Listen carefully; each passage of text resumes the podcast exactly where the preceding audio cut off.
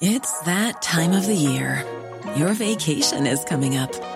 You can already hear the beach waves, feel the warm breeze, relax, and think about work. You really, really want it all to work out while you're away. Monday.com gives you and the team that peace of mind. When all work is on one platform and everyone's in sync, things just flow wherever you are. Tap the banner to go to Monday.com. Many of us have those stubborn pounds that seem impossible to lose, no matter how good we eat or how hard we work out. My solution is PlushCare. PlushCare is a leading telehealth provider with doctors who are there for you day and night to partner with you in your weight loss journey. They can prescribe FDA-approved weight loss medications like Wagovi and Zepbound for those who qualify. Plus, they accept most insurance plans. To get started, visit plushcare.com slash weight loss. That's plushcare.com slash weight loss.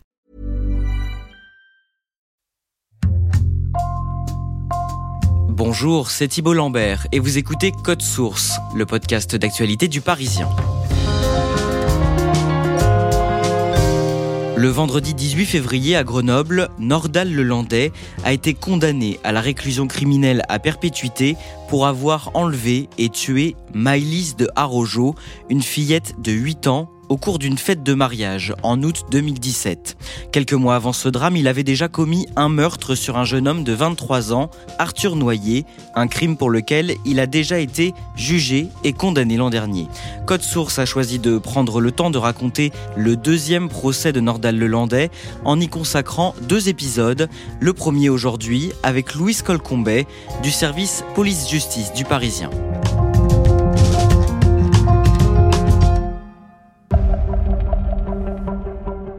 Louis Colcombet, avant de raconter en longueur ce deuxième procès, commençons d'abord par revenir neuf mois en arrière, à la date du mardi 11 mai 2021.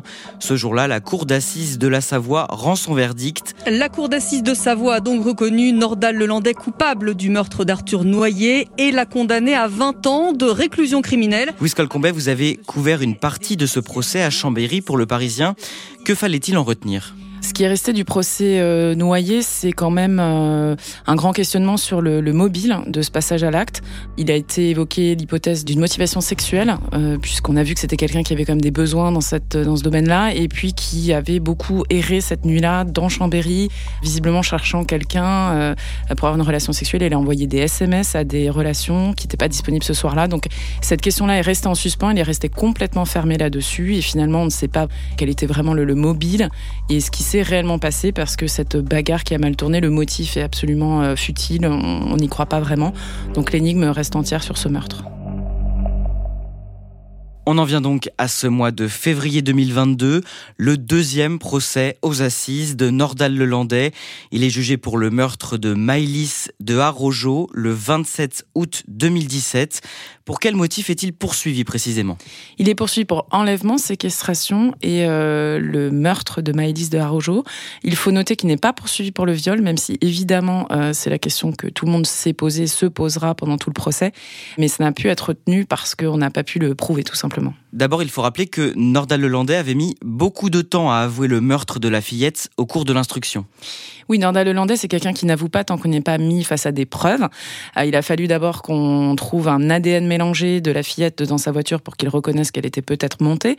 Ça n'a pas suffi. Et en fait, pendant cinq mois, il est resté muré euh, dans une espèce de silence, reconnaissant euh, voilà que effectivement, si lui avait parlé dans la soirée, etc. Tout a été dû lui être arraché jusqu'à ce tournant en fait en février 2018. Hein, donc on est cinq à six mois après la disparition de Maëlys. Et là, il y a une micro goutte de sang qui va être retrouvée par les experts de la gendarmerie, le sang de Maïlis, et là il est obligé d'avouer, euh, de dire qu'effectivement il l'a tué, et c'est là qu'il va conduire les enquêteurs au lieu où il a déposé le petit cadavre de sa victime. Dans ce procès, Nordal Lelandais est aussi jugé pour d'autres faits survenus quelques semaines avant le meurtre de Maïlis.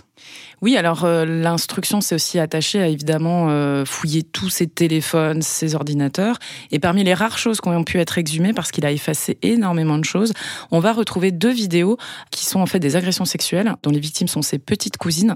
Il a filmé ces agressions pendant que les petites filles dormaient.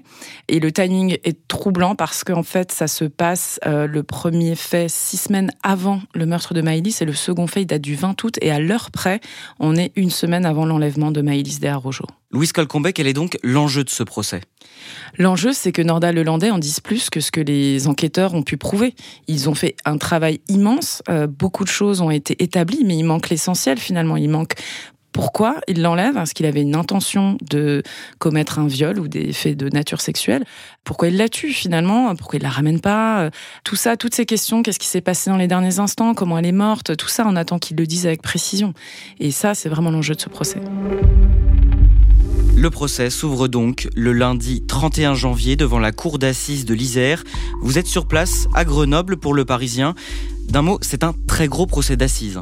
Oui, parce que cette affaire, elle avait euh, bouleversé la France. Hein. C'est vraiment, euh, c'est un fait divers qui a marqué énormément euh, les Français parce qu'on se projette tous, voilà, dans le destin de cette famille terrible, cette petite fille dont tout le monde connaît le visage. Donc évidemment, ça va être très suivi. Intérêt médiatique intense, 260 journalistes accrédités, trois semaines d'audience. C'est vraiment un, un événement au Palais de Justice de Grenoble. Décrivez-nous l'ambiance au palais de justice ce matin-là. Alors il y a beaucoup de badauds, il y en aura tout au long du procès euh, qui veulent essayer de peut-être apercevoir euh, Nordal Lelandais. Il y a une salle de retransmission, tous les jours il y aura la queue devant euh, et moi j'ai parlé à quelqu'un qui était là depuis 7 heures du matin. Il y a énormément de journalistes, la sécurité qui a été mise en place avec des badges, des cordons, tout ça est très bien organisé et donc on a une, une affluence mais relativement finalement tout ça se déroule dans le calme en fait. Nordal Lelandais encourt cette fois-ci la réclusion criminelle à perpétuité. Comment il apparaît dans le box des accusés? Alors il est habillé exactement comme euh, à son premier procès. Il présente très bien. Hein. Il faut tout de suite évacuer euh, de son esprit euh, l'image du monstre. Hein. On est face à quelqu'un qui est banal, voire même plutôt beau garçon. Donc il a une barbe poivre et sel bien taillée, des cheveux bien taillés. Il est en chemise avec un pantalon cargo beige. Voilà, il est très bien habillé, il s'exprime bien. C'est quelqu'un qui répond aux questions de manière très déférente. Hein. Il dit toujours Madame la Présidente et en même temps qui a l'air assez détaché de ce qu'on lui reproche. La famille de Maëlys est présente sur le banc des partis civils. Louis Colcombet, c'est une famille brisée aujourd'hui toute sa famille est là, y compris les grands-parents, euh, parce que aussi c'est horrible, ils étaient à la noce hein, quand euh, tout ça s'est passé. Et puis il y a la famille nucléaire, il y a le papa et la maman de Maëlys qui, euh, en fait, se sont mariés. C'est un de leurs projets, ils se sont mariés après cet événement tragique parce qu'ils ont voulu essayer que la vie continue comme ils l'avaient espéré. Et pour eux, ça a été impossible. Ils ont divorcé parce que vivre avec l'autre, qui forcément incarne un peu les traits de l'enfant, qui renvoie en permanence à ces faits-là, le deuil, on ne gère pas de la même façon finalement, ses parents se sont séparés. Ils ont effectivement aussi vendu la maison dans laquelle ils vivaient, dans laquelle il y avait la chambre de Maëlys et tous leurs souvenirs, parce que tout ça était beaucoup trop trop lourd à porter. Au début de l'audience, la présidente de la Cour, Valérie Blin, donne la parole à Nordal Lelandais une première fois. Nordal Lelandais dit, on s'y attendait un petit peu, hein, mais euh, qu'il a donné la mort, ce sont ses mots. J'ai donné la mort, mais je n'ai pas voulu donner la mort. C'est-à-dire qu'en gros, il plaide une nouvelle fois l'accident et il se déresponsabilise finalement, il ne reconnaît pas le meurtre. Louise Colcombet, la première semaine d'audience est consacrée à la personnalité de l'accusé. Sa mère, Christiane Lelandais, son grand frère, Sven, ainsi que sa demi-sœur, Alexandra, sont appelés à la barre. Que disent-ils de Nordal Lelandais? Alors, il dresse un portrait euh, de Nordal Lelandais euh, comme de quelqu'un de quasi fabuleux. En fait, sa mère va nous dire qu'il est quasiment surdoué. Euh, bon, il est quand même sorti du système scolaire sans même le brevet. Son frère dit qu'il est euh, plus intelligent que lui. Euh, sa sœur dit que tout se passait bien, qu'il était très protecteur. Bon, en réalité, quand ils sont confrontés à des écoutes téléphoniques qu'ils ont entre eux, on se rend compte que c'est pas exactement ça. Mais à l'audience, ils veulent absolument dire que tout se passait bien, qu'il y avait aucun problème dans la famille. Christian Lelandais, on lui pose cette question qui est quand même importante hein, au regard de ce qu'on reproche à Nordal Lelandais, c'est de savoir s'il n'aurait pas subi des agressions sexuelles parce qu'il a été dans un collège dont il est parti parce qu'il pleurait toutes les nuits, etc. Euh, il voulait plus y mettre les pieds. Est-ce qu'il n'aurait pas subi des agressions sexuelles? Parce qu'il y avait un encadrant qui avait été euh, suspecté. Sa mère euh, dit, mais bah, je lui ai posé la question, mais il n'a jamais voulu en parler. Donc bon, bah, elle considère que ça n'a pas existé. Donc voilà, c'est un peu évacué, banalisé comme plein de choses. Hein. Il a commis énormément de bêtises. Ses parents l'ont couvert à chaque fois. Voilà, on a, on a vraiment quelqu'un qui est mis sur un piédestal et comme si ses faiblesses étaient totalement gommées. Il y a un absent lors de ce procès, c'est le père de Nordal Lelandais. Pourquoi? Pourquoi? Parce que c'est quelqu'un qui était très malade, euh, qui avait euh, deux maladies, dont une dégénérative, etc. Et il est euh, décédé il y a un an.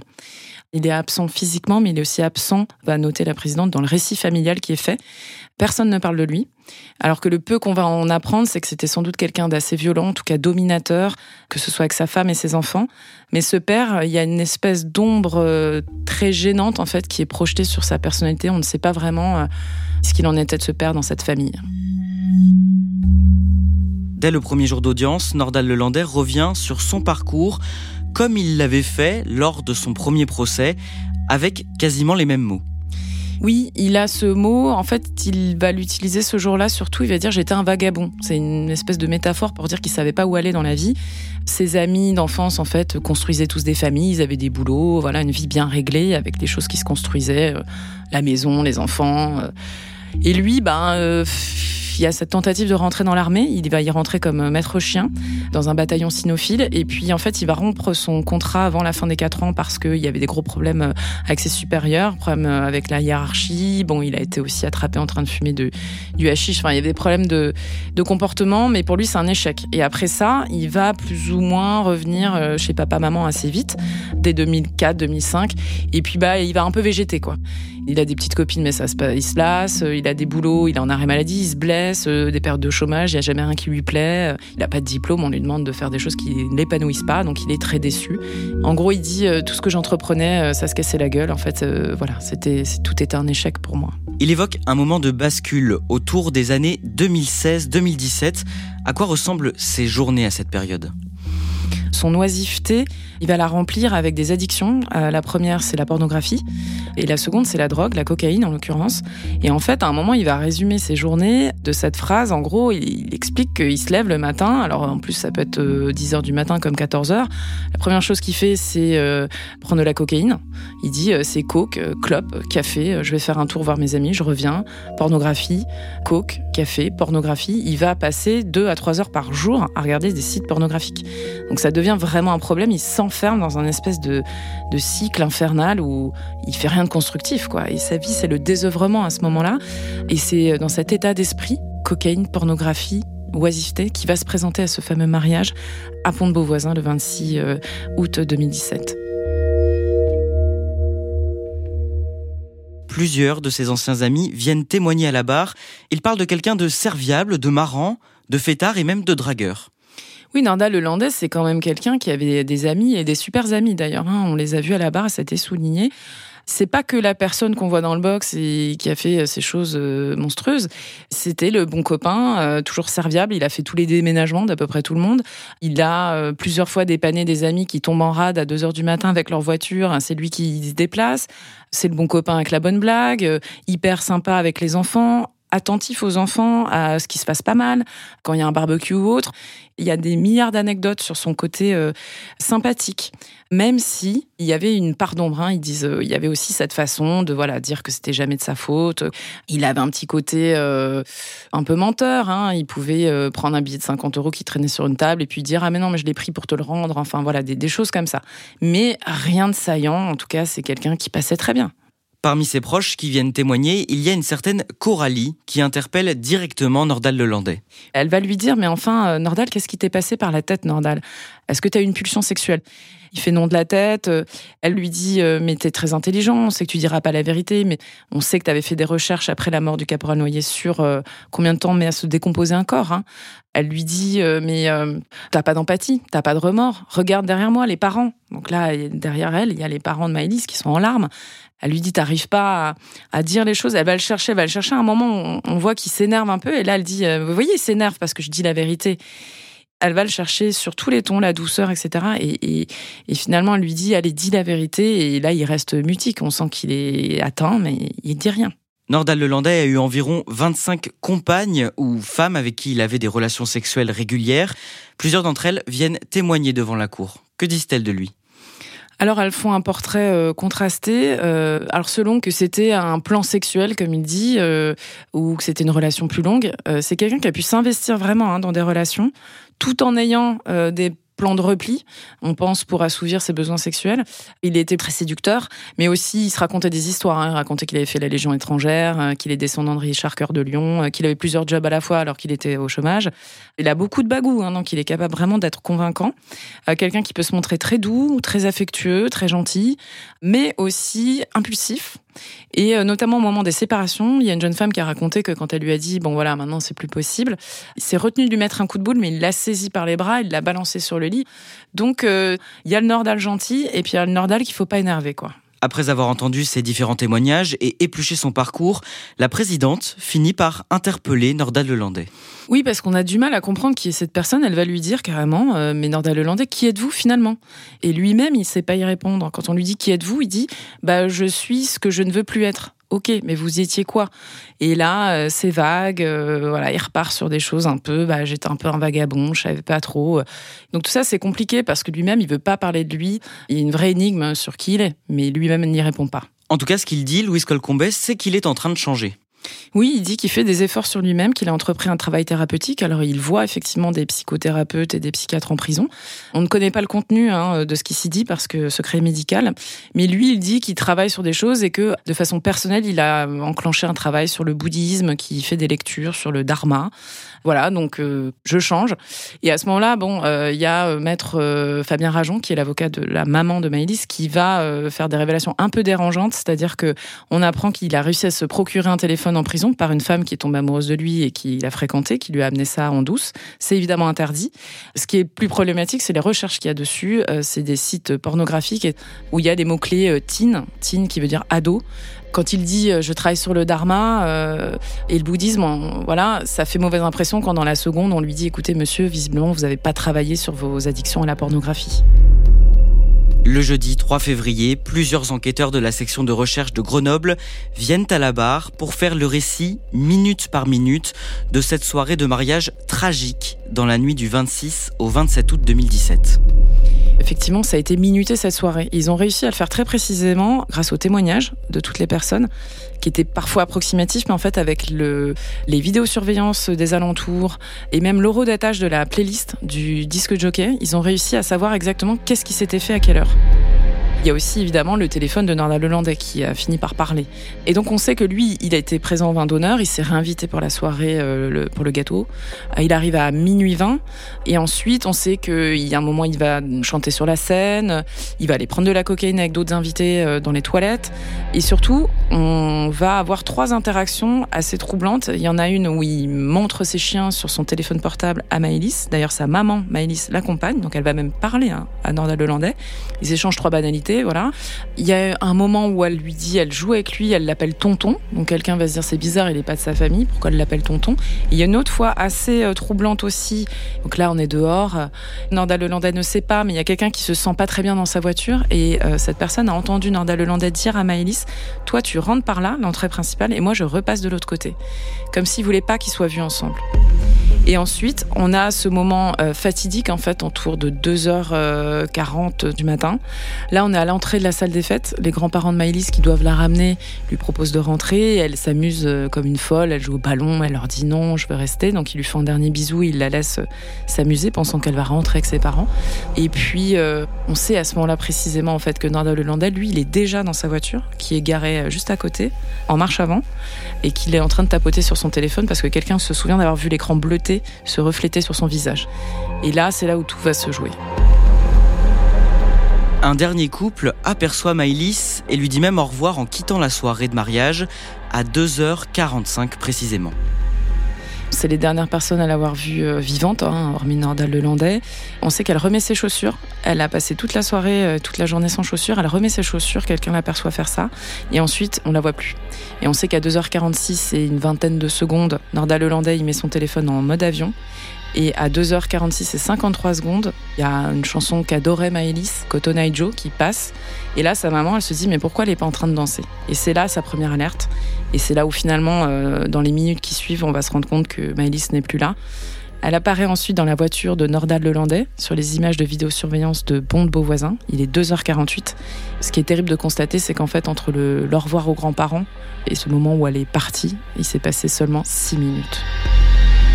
Les images de vidéosurveillance de Pont de Beauvoisin dont vous parlez sont décortiquées à ce moment-là. Oui, on les voit sous tous les angles. Et il y en a une en particulier où en fait euh, la caméra est vraiment bien positionnée. Il y a un dos d'âne il y a le moment, je me souviens, où euh, elle passe le dos d'âne et en fait là on voit vraiment la petite robe blanche et la forme dans la voiture où il y a eu un espèce de murmure dans la salle. Ça nous a tous pris au cœur parce que euh, là on voit, ils arrivent à zoomer en fait et on la voit vraiment, elle est tapie contre la porte comme si elle voulait sortir et on se dit qu'elle doit être absolument terrorisée, peut-être qu'elle crie à ce moment-là. Et là, ouais, c'est un moment vraiment euh, euh, dur. Il y a vraiment cette sensation que c'est voilà, c'est la dernière fois qu'on voit Maëlys.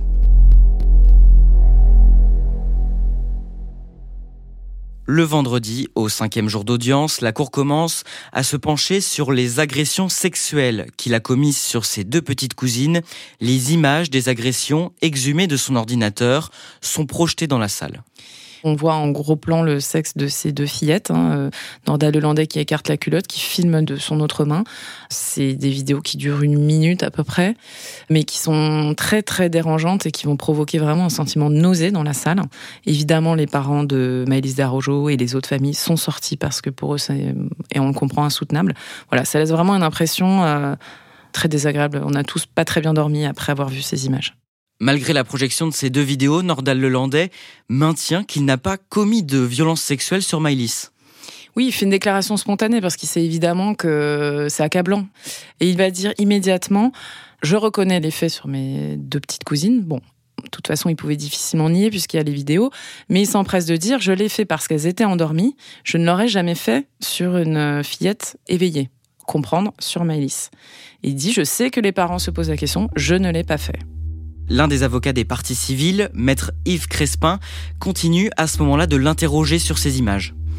Il lui dit Mais tout ça, ça, ça vous évoque un mot Oui. Lequel? La pédophilie. Donc à ce moment-là, Laura Lelandais, il nous dit J'ai bien agressé mes deux petites cousines, j'ai pas agressé euh, Maëlys sexuellement, mais il dit pas je suis pédophile, mais en gros, c'est ça qu'il dit. C'est la première fois que Nordal Lelandais reconnaît à demi-mot ses penchants pédophiles? Il l'avait fait un petit peu pendant l'instruction, mais il était un peu revenu en arrière. Il avait dit j'ai eu des attirances passagères, c'était pas très clair. Là, il dit pas je suis pédophile, mais il dit que tout ce dont on parle là, c'est de la pédophilie. Pour lui, c'est déjà beaucoup, hein, parce qu'il admet très peu de choses, Nordal Lelandais. Et il y a une écoute surtout qui était très troublante, qui a été lue à l'audience. C'est un moment où il est en prison, il discute avec sa mère et il lui dit euh, à ce sujet Mais maman, est-ce que tu crois ce que dit le psychiatre, que je suis malade? Elle lui répond Oui, tu es malade. Il dit Mais maman, ça fait longtemps que je suis malade, mais je n'en ai jamais parlé. Le lundi 7 février, les parents de Maïlis viennent raconter à la cour comment ce drame a fait basculer leur vie dans l'horreur et le chagrin. À leur demande, un diaporama de photos de Maïlis et de leur famille défile pendant le témoignage. Puis en fin d'après-midi, la grande sœur de Maïlis, Colline, aujourd'hui âgée de 16 ans, s'avance à la barre. Oui, alors on a beaucoup parlé des parents de Maëlys, mais on a oublié qu'il y avait une petite fille aussi. Une autre petite fille, c'est Colline. C'est la grande sœur de Maëlys, euh, qui avait 12 ans à l'époque des faits, et qui a grandi là-dedans.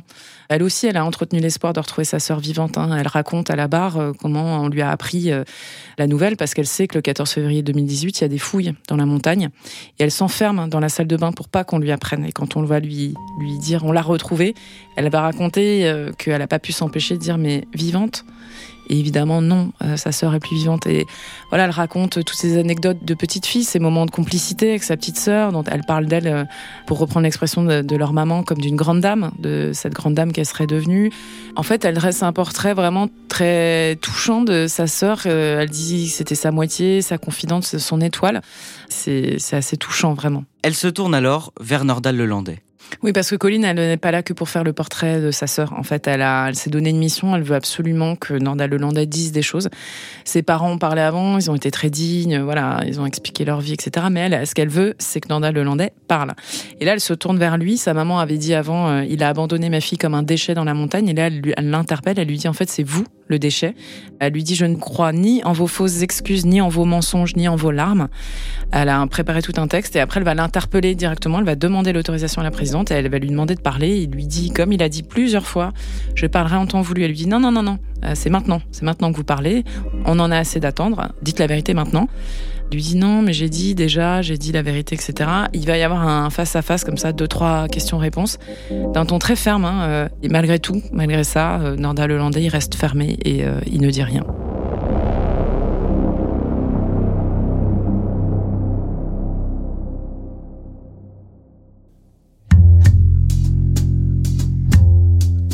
Merci Louise Colcombet, on vous retrouve dans le prochain épisode de Code Source. Vous nous raconterez la suite de ce procès jusqu'au verdict. Cet épisode a été conçu et préparé par Raphaël Pueyo, production Marion Botorel et Ambre Rosala, réalisation Pierre Chaffanjon. Code Source, c'est le podcast d'actualité du Parisien, disponible sur toutes les plateformes d'écoute. Nous publions un nouvel épisode chaque soir de la semaine. Alors pour n'en rater aucun, n'oubliez pas de vous abonner sur votre application audio préférée.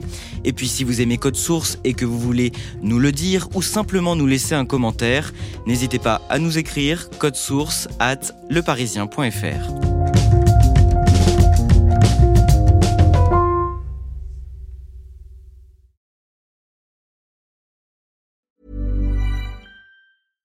Sick of being upsold at gyms?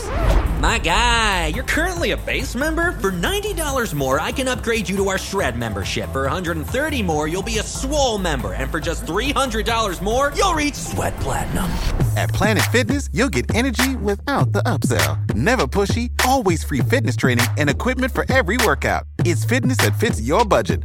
Join Planet Fitness for just $1 down and $10 a month. Cancel anytime. Deal ends Friday, May 10th. See Home Club for details.